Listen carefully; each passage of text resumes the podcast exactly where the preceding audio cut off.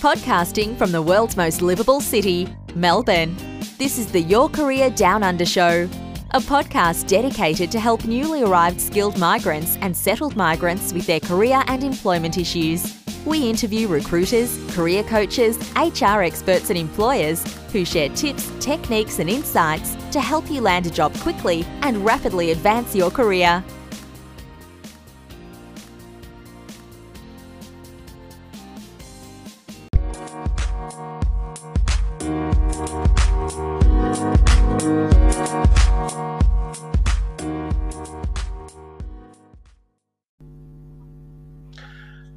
Afternoon, everyone. My name is Naishad Gadani, and I'm coming to you live from Melbourne. And today is 159th episode of Career Care Package.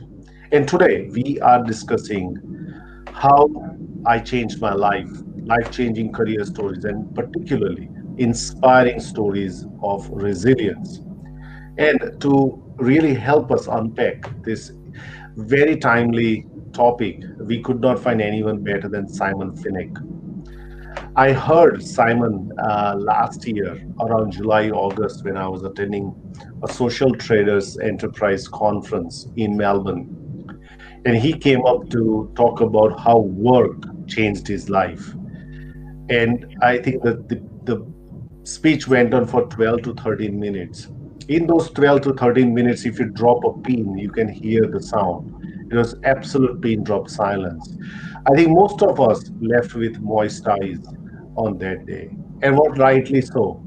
Simon's story is an absolutely inspirational story, but there is also a lot of learning as well, which is why we have called Simon to help us unpack you know this very interesting i know simon has also penned in a book called breaking good which is very different to the netflix show that you've seen breaking bad and this is a fantastic book, and we will put the link also in the comment section for you to go and check out and buy that as well, because this is a story from somebody who has gone through unimaginable, you know, adversities. And I say unimaginable because a couple of things that he talked about in his you know in his speech where i i just could not fathom in my wildest dream you know as well. But what it shows is that you can still bounce back out of all these unimaginable adversities. So before we start to you know speak to simon let's welcome Karalyn brown. Thanks Naish. and i don't know what i can say to top that but just to say i, I sent out an email to my database from my blog simon and i got about this talk. I got so many people come back and go wow that sounds really inspirational. I really want to um, inspirational, and I really want to tune into the, um, into that today. So thank you so much for joining us. Thanks for having me on board. Thank you. Fantastic. Um, I think maybe a great place to start would be tell people about what you're doing now, and then we'll sort of track back through your story, if if that's sure. okay. Yeah. No problem. So, so currently, I'm, I'm the operations manager with a business called Fruit to Work. Fruit to Work is a non for profit social enterprise that works with people who have come out of the justice system. Mm. In actual fact, everybody that works at Fruit to Work, uh, from management across the board, um, have all been impacted by the justice system and all have all turned its, its their, their lives around. Wow. It's got an it's got an incredible su- success rate. Uh, to this date, uh, in uh, four years of, of operation, nobody has gone back to prison that has joined the Fruit to Work program. Wow. So it's got a zero percent recidivism rate. I can't um, say that word, but yes. and, and, when you consider that the in Victoria, 47% of people that come out of prison in the first two years will go back, um, I think that we're doing something special. Um, yeah. It's a very basic business. We deliver fruit, milk, and, and other other things like coffee, tea, or pantry items now um, to anywhere from infrastructure projects um, to to uh, offices. Um, mm. to, to factories, uh, to, to stores. Um, and every dollar that we make, we're not government funded at all, but every dollar we make goes back into giving a chance uh, to somebody like myself who has come out of prison and, and really needs um, that, that, that second chance or that, that door to open for them to change their lives. Wow, fantastic. So tell us your story. That I mean, it's a really inspirational story, and uh, starts with an accident that you had. Sure. You had did you have your own business or you were working for somebody and I was, I was working for somebody. I was working for a, le- a leading supermarket chain. So, Yeah. so in, two, in 2008, um, I considered myself a very successful man. I, I owned a 50 square home. It was five bedrooms. It was double story. It was beautiful. Mm. Um, I, I drove a Mercedes Benz. I rode a Harley Davidson. You know, I had the perfect life. The two and a half kids and the white picket fence. It, it's um, um, my, my life was grand. In actual fact, I think um, everything I touched really up until then sort of turned to gold. Um, and it was nothing through uh, sheer hard work, but I was very successful, I believe. Mm. Um, and then once uh, I, I, uh, I, had a, I had a great job. It was paying $130,000 a year. I only went to school to year 10. That was huge money for me. Um, so, you know, I was not on top of the world. I was a, a champion. I was a kickboxing champion. I was a, a South Pacific kickboxing champion, a two times Australian kickboxing champion. So I was fit as a fiddle. Mm. Um, and one day, whilst I was working in the warehouse, I was struck in the back with a forklift, and my two lower discs you know, in my spine were damaged. Yeah. Um, and that fitness, that that that healthy man had, had disappeared. I I went from from being very fit to being in a wheelchair. Yeah. Um, I was in constant pain 24 hours a day. Um, I don't know whether either of you have ever suffered chronic pain, but it just never leaves you. You know, it's in your sleep, it's when you're awake, you can't stand up, you can't sit down. I couldn't do anything for too long. And after going through uh, the doctors, going through physio, chiro, spinal therapy, um, hydrotherapy, um, acupuncture, I, I- tried everything over a 12 month period and nothing worked. In actual Mm. fact, I'd, I'd, I'd watch my wife go to work. I couldn't even take my kids to school. Um, and I really started getting depressed. The doctors put me on 12 different medications. And I started getting suicidal thoughts because I felt useless as a man, useless as a, as a father, useless as a husband. Mm. Um, and then one day, uh, um, in, in the middle of the afternoon, a, friend of mine rocked up, uh, came to visit me because I disappeared from all my social scenes. I disappeared from my kickboxing scene. I disappeared from the guys I used to go riding bikes with. Um, so I, I really became a, a homebody. Um, and one day, out of the blue, a friend of mine or an acquaintance of mine rocked up, um, and he had some marijuana. And he said, "You know, you look like crap. This is supposed to be fantastic for pain. Give it a whirl." Mm. And I was desperate, and I would have tried anything, and I did.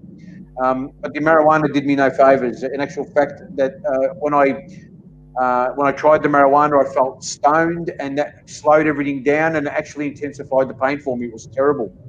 So I said, oh, you know, I can't do this. And then, not in any way um, in this story do I condone drugs in any way, shape, or form, because uh, the end of the story is it ruins your life, right? But um, a few weeks later, the same the same friend come back and he had some methamphetamine. He had some ice, and he said, "Try this," you know. And uh, I, I watched him use the ice first, and I said, "That doesn't look too bad." There was no scary needles or anything like that. It was purely a smoke in, in a glass pipe. I said, I'll, I'll give that a whirl. And from the very first time ice used ice, I was instantly addicted. Mm. The, the feeling that I got from that ice was amazing. Um, you know, that depression, that darkness all disappeared. Yes, I wasn't cured. My back injury wasn't cured, but I felt a hell of a lot less pain. You know, I was able to get up. I was able to do a few things. My confidence was a lot better. You know, I rang up work and said, "Hey, I can come back on light duties," and you know, my mind was going a million miles an hour. From from that very first time you use ice, it releases three months worth of dopamines in that first go, Wow.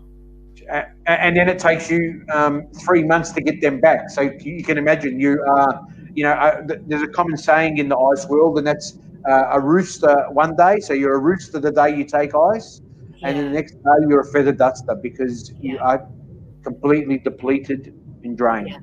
Yeah. So, so my journey started. I thought I was smart, and I thought I knew more than the doctors. Um, ice made me feel good. So what I did is I started self-medicating on ice. I started. My habit was at fifty dollars a day. I threw all the doctor's medications in the bin, and I thought I've got this under control. I'll self-medicate fifty dollars a day, um, and I'll be able to do a bit more. I'll feel a bit better. I'll feel better about myself. But little did I understand what the side effects and the repercussions were of getting into that ice world. Mm. Um, very quickly, that, that habit from fifty dollars went to two hundred, went to three hundred, went to five hundred. You know, and I think at the end I was using between a thousand and thirteen hundred dollars a day. Wow. which which which led to another problem. Yeah. Um, not only was I mixing with a lot of unsavory characters, but then I had to try and um, support my habit. Now, again, in the in the in the drug world, you either deal or you steal. You either deal drugs or you thief to to um, to sustain your habit. Well, I never ever made much of a good thief, so I was pretty good with numbers. I thought I would start dealing drugs to, to sustain my habit. Uh, again, um, that was just another step deeper, you know, getting deeper and deeper, not only into crime, but, you know, in, into the drug world. Um, along the way, I was, uh, I was shot. Um, I was shot in the thigh and I was stabbed three times in the back of the neck and I nearly died. Um, whilst using ice, um, I lost my father, um, my mother, uh, my brother, and my daughter in a very short period of time. Um, that led me to even to, to just a deeper and darker area. Wanted to use more and more drugs, um, and have a little respect for the law or for life. Um, I think the year that I, I lost my daughter, I had five suicide attempts, and it's only only till recently, till we till we released the book, that I had realised that out of those five suicide attempts, uh, um, at least two of those suicide attempts, I really did want to die. yeah. I think the other three were more of a cry for help, but there was no help. Mm. um, um, you know, just getting myself into more and more trouble. And before I knew it, I ended up in jail. Mm. So, you know, I got raided by the police uh, probably about three times, and each time the police would find drugs. Um, that wound me up in jail. Mm. Um, so going from that 50 square home to the wife leaving, not wanting to have a bar with their dad because he was a drug addict, um, to all of a sudden I'm in a, in a prison cell. You know, from being that successful person to being a nobody in jail. Mm. Um, you know, you, you, you're in a, a prison cell which is tiny. Uh, you're, you're, you're bunked up with another guy.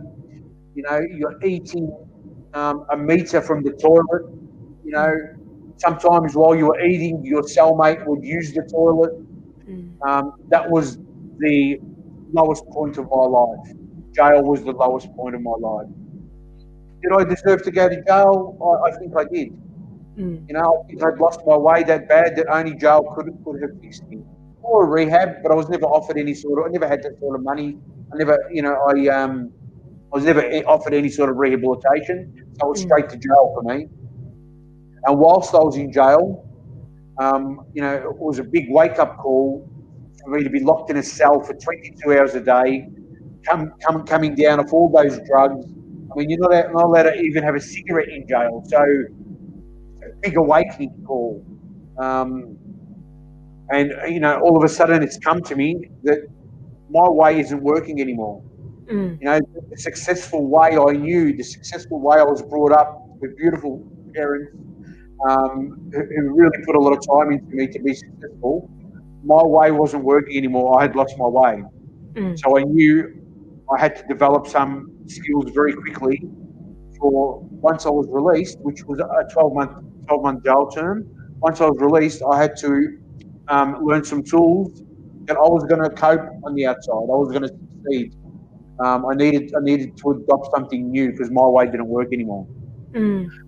So I did as many programs and, I, and as many courses as I could in jail. And programs and courses aren't easy to get into in jail. It, it, it, it's really strange the way things work out. But um, I was sentenced four and a half months into my prison term. Mm. So for the first four and a half months, I was only allowed to do very short courses, one or two hour courses. And then by the time I was sentenced, um, I wasn't jailed long enough for me to do the long term program. Mm. But some of those programs had the seven month waiting list. Um, so what I would do is basically go beg um, to the officers uh, at their desk every day and say, look, can I at least get one day in here? Can I get a day in there? Um, are there any cancellations? Has anybody been released? Can I take somebody's spot? And if I got a good prison officer, they would make a phone call. Because that's all they have to do is Mm. make a phone call and, and, and try and get you in. And if you got a bad one, they would just tell you where to go. Mm. Um, I was very fortunate in the 12 month period that I was in jail. I, I completed over 23 programs, ranging from drug use to mental health, uh, parenting, um, relationships. Um, I, I, you know, I I really wanted to, to, to be released with, with, with tools. Mm. Once I was released from prison, I thought my life would be very easy to pick up, but that wasn't the case either. Mm. Um, you know, I, I thought because I had been successful before, I thought I could go straight back to that life.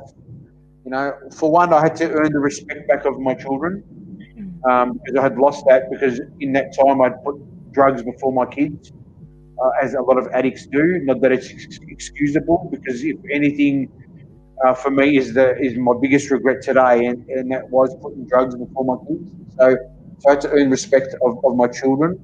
Uh, I had to earn respect back of, of my brother. Um, my, my wife had gone, so I accepted that. Um, and I just had to try and, and pick my life back up where I had sort of left it.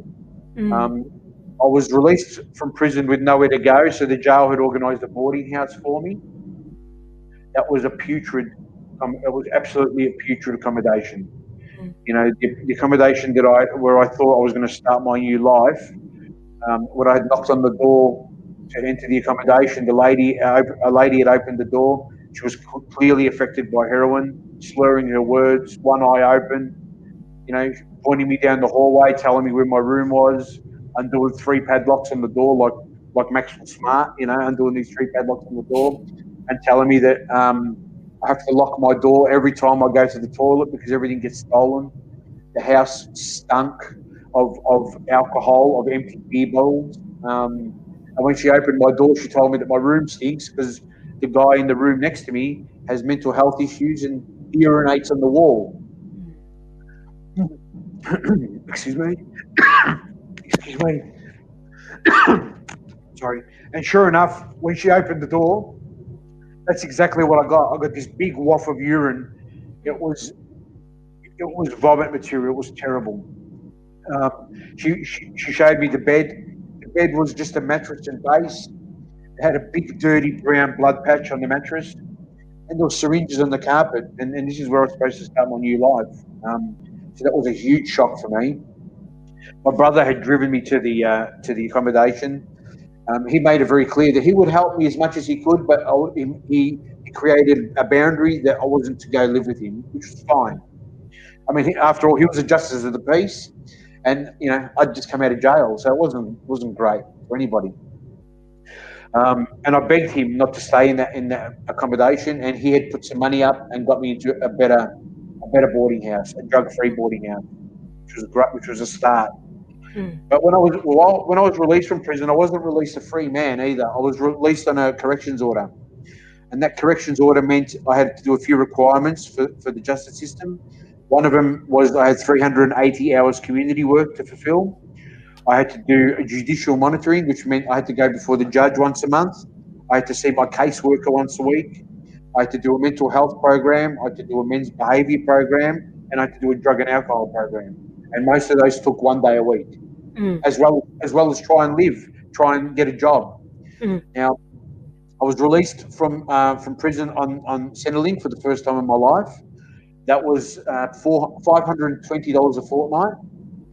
Uh, the boarding house was two hundred dollars a week, and it left me sixty dollars a week to survive on. Wow. That was tough. Mm. Uh, after the first week, generally I'd be broke and hungry. Um, I was going to the Uniting Church for food parcels and the Salvation Army one week, Uniting Church another, because you're only able to get one food parcel a fortnight. Um, every job that I applied for, uh, because they saw a criminal record, because they saw a back injury, and anyone that was even a quarter interested, as soon as they knew all my other requirements, the, door, the doors kept closing.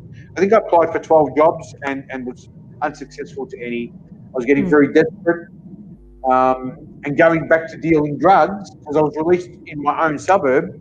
Going back to dealing drugs would have been a very easy option for me. But I knew that I would have again lost the respect of my kids. I knew that I would have most likely end up dead this time, um, or 100% I could have guaranteed that I was going to go back to jail. Mm. That, that was not going to happen for me. I, you know, I never wanted to see the inside of a jail again. Mm. Um, when I was at the end of my tether and very desperate, I, I went to see my caseworker and I explained to her my situation. I told her that I'm hungry. I told her that I'm broke. I told her that I can't get a job. And, you know, I told her that I'm thinking about going back to dealing drugs. And by fluke, the company that I work for now, Fruit to Work, had put a flyer through for all the corrections officers saying, hey, if you've got somebody with an offending background, we've got one position available. We've got a job for somebody who, you know, who, who wants a chance. The company was very small at that time. They'd only just opened up. They were in operation for about six months. There was only one other guy working there and, and my boss. Um, I applied for the job and I got the job. Now, getting that job, being offered that second chance, meant the world to me. Mm. It was two days a week. It was starting at 1.30 in the morning on the other side of town. Was packing fruit, uh, picking fruit, packing fruit, and delivering them to, to officers. Um, but that job meant the world. It meant, one, I got out of the house that I had isolated myself to because I didn't want to get myself into any trouble. I didn't want to go to any pubs or clubs or anything like that.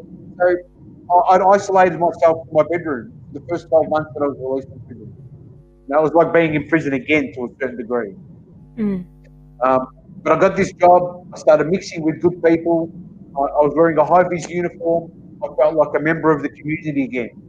You know, um, we'd have leftover fruit at, at, at, the end of the day, and I'd be driving around the city, and I'd be stopping at all the homeless people and giving them the leftover fruit, and I felt great. Mm. You know, bringing home a pay packet meant the world.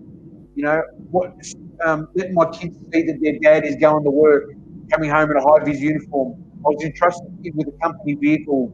I was entrusted with a fuel card. I was entrusted with passes to office buildings, you know, exquisite office buildings in the city. Um, you know, I, I, started regaining confidence. That, that pay packet meant that I could move out of that boarding house and into a shared house. It was just mm. me and one other lady. That meant that I could have my kids over. You know, so I was earning all the time. I was getting my life back. I was able to fix my teeth. The Victorian Police were kind enough to smash all my teeth, so I was able to fix my teeth again, um, and, and, which meant that I didn't have to uh, smile with my hand over my mouth. Yeah. Because I was so embarrassed. I could look at somebody in the face. You know, people were always happy to see me because I was working. They didn't know my history. I wasn't. I didn't feel like a junkie anymore, and I didn't feel like a fool anymore. Mm. So my confidence started to grow. Um, I found something that was good at. I was able to relate to guys and girls who come out of the justice system. And because I was fairly senior, I got to work my way up to being a team leader and help the guys and girls coming through the system.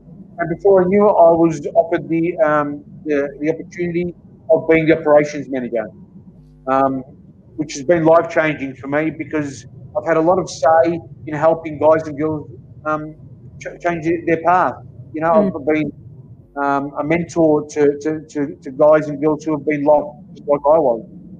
Um, today, today I've got a you know a, a, beautiful beautiful fiance. She's got children, so I've got a, a, new family. I've got my kids back in my life. Now I've got a company car. Um, we've got our own. We're renting our own home, and, and I, I feel like a millionaire. Yeah. Yeah. I've got my life back. Wow it's it's such an inspirational story and I mean amazing kudos to you in, in all of that. And what do you think was the moment because because not everybody's able to do that. So what was the was there any one point for you that turned that around where you I mean, you said you went hit rock bottom in jail, but some people stay at rock bottom there. So, what was it for you? It, it, it, was it was definitely jail. I, look, I, I, want I wanted help and I needed help before jail. Mm. Um, you know, I, I, definitely needed some sort of grief counselling. I, I, one of my biggest personal failures is I, it takes me a long time to accept things. So I, never accepted the fact that I'd lost all that family, and and, and and and then all I could do was concentrate on the family that I'd lost, not appreciate the family I still had left. Mm. Yeah. So so once once I got to jail and I'd done a few courses, um, I knew jail was rock bottom. I, I, I looked at guys in prison, and there was there's two types of guys in prison for me. There's guys who are in there that, that don't want to be in there and want to change their lives, and there's Mm. guys in there that really um, that really should stay in there for a very long time because they don't have no remorse about any crimes that they have uh, committed uh, and have no intentions of changing. Mm. So that was a big wake up call. Mm. Um, I, I knew that prison, uh, you know, prison, um, that was the turning point for me. Mm. But, but I needed help. Um, Mm. So I, I really had to try and get uh, as much help as I could in the system, which was very hard. And Mm. and there are, there are plenty of drugs in jail too. I, I, I must say, if, if, if people think you know you go to jail, it's like a compulsory rehab. It's not because there, Mm. there's just as many drugs in jail as there is out of jail. Mm. But I, I, I had to get my life back. So and that that was all hard work. Yeah.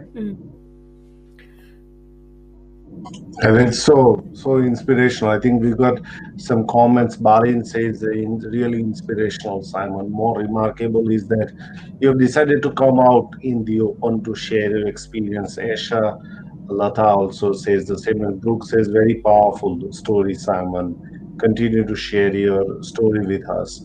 Um, you know as well. You know we I, I think one of the one of the things that I can you know I've worked in job services, job active before, and you know I had the opportunity to work with people who spend time in jail and then they've come out. One of the one of the biggest thing for them is work, because in the absence of work, you know more more or less we are you know the mental health issues, you know having less money in your pocket, and you know that's where it it you know the, the rebound happens where you start to say you know what? I know a thing. I know how to make money because i've done that before also. How did you really kept that that amount of you know you know or a steadiness in in your thinking? Because as you rightly pointed out you did ex- express that you know to your caseworker that you might just go back and do the same thing you know what what what were some of the other things that you did that really stopped you going from the I lost my kids life? once. I didn't want to lose them again. Mm. You know, I lost I lost faith of the people that loved the people around me that cared. They they forgot about me, Mm. and, and rightly and rightly so. Because what happens when you enter the drug world, you only surround yourself with other drug addicts. Anyone who's good for you in your life, you push away, mainly because you're ashamed and embarrassed, or they're not fun anymore because they're not the ones that have the drugs. Mm. So, so if, if, if trying to get my kids in my life wasn't enough of a deterrent, um, no, nothing was. Mm. You know, trying to earn the respect of the people that loved me, uh, nothing, nothing was uh, a bigger deterrent than that. Mm. Yeah. Yeah. I agree with you on that one but because you know simon what are some of your thinking you know is in the covid times where you've seen people you know also going through a lot of pain right now when it comes to employment issues i think Fruit to Work we have also you know briefly spoke about how you also tried to kind of pivot to where you can you know continue to run your business you know as far as usual as possible. You know what would be your you know you know tips and thinking uh, you know about people who are right now struggling? May not necessarily with with the background that you had but just generally what would what would you I, I, I, definitely haven't got a magic wand, uh, and, and, and, and nor am I Mother Teresa, or, or, or you know, um, but but the only thing I can really suggest to people is, is just never give up, never give up trying. Whether you're fighting mental health, addiction, money issues, you know, never give up because in my deepest, darkest hour, when, when I when I tried to suicide, you know, I, I would not be here today and, and, and live the success and have the story that I have had had I have succeeded. Mm. You know, it, it's it's um, it's just a, a fact of one day at a time and, and, and not giving up. And even Mm. if you've got a, even if you've got a loved one that is lost to addiction, that is lost to mental health, don't don't give up on them either. Mm. You know, because it, it only takes one person. For me, it was my brother. Mm. You know, he's, he's all I had left, and he could have quite easily walked away because I was a nuisance. I was trouble. Mm. But, but you know, it just gave me that little bit of hope to want to do it for somebody who still cares for me. Mm. You know, when, when, even when my kids didn't want to borrow me, my brother still loved me. He, you know, he, he, he still showed interest in me, and that meant that I had something to work for. Yeah, so, so, so basically, in a nutshell, one day at a time, and and, and, and never give up because there was always light at the end of the tunnel. Simon, you spoke about like, you know, your Aldi days with the car and the house and all of those things. And I imagine uh, ingredients for happiness might look a bit different for you now. Like, what, what would you say is having come through that experience are the ingredients for being, you know, happy and productive in your life? Do you know, I like I said, everything I had touched had turned to gold in my life, and and maybe that was uh, a bit of punishment for me too, because even though everything was so great, I don't think I really appreciated what I had. Yeah. You know, I owned I owned all those toys. I owned that beautiful house. Now I rent a house. You Mm. know, but I, I am so appreciative of the people in my life. I'm so appreciative at the second chance I've got at life because my, my days were done. My days were dark. You know, Mm. for five long years, I wanted to die. And I would try and find ways or, or, or, or, think of ways how I, was gonna, how I was going to end my life. Today, I Mm. wouldn't end my life for quids. All I want to do is live. Mm. You know, I um, I've just lost 20 kilos. I've, I've been running again for the first time in 20 years. Um, yeah, I, I appreciate I appreciate flowers. I appreciate the, the springtime smell. I, I never appreciated that before. Mm. You know, and, and and I think COVID has maybe made a lot of people appreciate what they actually have in their homes, what they have with their families. You know, away from the nine to five grind where you, all you do is think about work and you think about you know getting the bigger house and the better cars.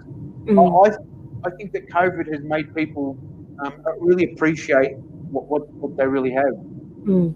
Yeah, when it's taken away. What about with Fruit to Work? What um, what things do they have in place to support people make the same sort of transition that you do? Do they have a specific program that they, they run? Yeah, well, we, we, we, we run a program where what we do in the, in the first couple of weeks that we employ somebody, because one thing I, I didn't mention is we're a transitional employment program. So Mhm. what we do, we keep the guys and girls for roughly around six months. You know, if someone's not ready, they could stay there 12 months. If someone's advanced, they could go in three. But what we do is when they when they enter the program, the first thing we do in the first week is sit down and say, "What's your first three goals? Mm. You know, what are the first three goals you want to achieve um, in the first month of working at Fruit to Work?" And you know, some of them are very simple at the start. You know, being able to afford petrol in your car, wanted to pay board to their mothers or, or, or fathers, coming home in a high vis uniform. And, and then in a, in, a, in a month's time, we revisit that and say, okay, what are your next three goals? Mm. I, I want to get I want to get my car uh, registered. I want to get it insured. You know, I want to move out of my mum's home or out of um, commission home and move into private rental. Mm. You know, I want to work at getting my kids back in my life. You know, in a month's time, we, we look at that and, and, and see if they've achieved that, and if they haven't, what else we need to do. Mm. If they fall, if they fall off the wagon, we've got all the mental health and and um, drug and alcohol uh, procedures in place that we get them help with that as well. Mm. So, you know, it's a, it's really a foolproof plan, but it's a no BS plan either. If you're Mm. going to come into work and uh, you're going to expect sympathy, you're not going to get sympathy. You're going to get empathy, Mm. right? If you're going to come in and tell me a yarn, a story, I'll, I'll see it a mile away. If you're going to come in and you want to take the chance with both hands and run with it, we will help you to the hill. Mm. That's simple. Yeah. Wow. Yeah, and I think I, I don't know. I, I saw some similar approaches uh, in an Aboriginal uh, drug and alcohol. There's a documentary done by somebody, and I think it must be a sports or so, someone you know who's working as a boxer or something. But that's what he he decided to work with the most troubled you know people who were affected by drugs and alcohol and police and and and what you just said uh, simon is that he he does not hear any Yeah. excuses he said if you if you got a problem Yeah. talk to me i have no problem but, but there was just a it's not kind of a military style but they said just cut through the clutter and and focus on you know on what really works for you because we know that by by telling you these straight questions it's going to work Yeah. you know by engaging in the same behavior it's not going to work so i think i think that that's really fantastic so how many people do you work have you got in fruit to work now sam Prior to COVID, we had we had about 14 people. 14 people over six months turns to 20, 28 people. Um, we'd like to build a business up to 50 people. Um, I think we can cover that fairly well. But the only way we can do that is by selling more fruit and milk. You know, so so the more workplaces that take us on board, every cent we make goes into giving it a chance to, Mm. to somebody to somebody like me. So it's not government funded. It's it's a commercial. Not, not at all. Wow. Yeah. Okay. Yeah. Yeah. So everybody who's working, watching this, reach out You to know- Simon. It, I'm sure every every office has um, has coffee and tea. Mm. You know, I'm sure every office has milk in their coffee. You know, we, we, we don't ask for any handouts. We're not overpriced. We supply a service. Mm. You know, uh, um, why not use us as a service and give back to the community?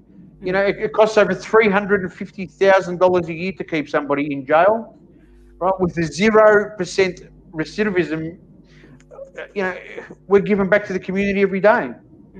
Yeah, absolutely. That's really awesome. Uh, and I will put the link to Simon's book as well in the in the comment section for you to go and, and buy and give kudos to Simon as well. Uh, but I don't have any questions, more questions for you, Simon. Anything else you KB you want to, you know, ask? Yeah, yeah. It's just sort of curious about some of the education that you did in, in jail. Was there any one course or, or book that you read that was particularly inspiring or, or useful to you, or is it more the act of keeping yourself learning? Uh, I- look, I- really think any of the mental health programs really helped me. Just, just, li- just the, the some of them were the, just the most minor programs, but you know, if I took one thing out of each program, it was a, it was a success. Mm. You know, a- programs dealing with worry, dealing with emotions, dealing with grief. They, they, they really helped me. Mm. You know, um, relationships. We, we, I, I had lost my way. You know, to, a- to a point that I was unrecognizable both internally and externally. Um, So it was all a big help, and even linking in with um, with I linked in with um, they had alcohol uh, Alcoholics Anonymous. They never had Narcotics Anonymous. They had Alcoholics Anonymous. Even just linking in with those guys and going to a few meetings, you know, I picked up this saying where the guy who, who was um, who was taking the class said, "Try six months once you're released from prison without drugs or without alcohol, and if your life is no better, go back to your shitty drugs and alcohol." You know, that stuck in my mind. I'm Mm. going to give it six months. You know, my life is starting to get better. He, he's telling the truth. Just, Mm, just, just little things like that. mm, really practical. Very, but very basic. But Yeah. you, you have to, you have to go back to basics when, when, when you've lost your way. Yeah, absolutely. Fantastic. Excellent, Simon. Thank you again. Look, you know, uh, for generously coming. I know it's, you know, you you, you know you've got uh, you know a great story to tell uh, as well. But thank you coming on our show and sharing this story. I'm pretty sure that it would have, you know, inspired, but also give people a lot of perspective around work and happiness and resilience as well. So thank you again, Simon, for joining us, and we wish you all the best in your future endeavors. Thank you It's been, again. it's been an absolute pleasure. Lovely to have you. Thank you. Okay. So, All right. Tomorrow, tomorrow, me and Karalyn will be back on our 160th show, and tomorrow we will be taking your questions about job search, career, or even how to make your cat an Instagram superstar. So we will cover a range of topics. So please make sure that you join us tomorrow 3 p.m. and we will do this again. Done. Uh, once again, thank you very much, everyone, and bye for now. bye for now. Bye for now. Thank you. Thank you everyone for listening to the Your Career Down Under show. Hope you enjoyed today's episode.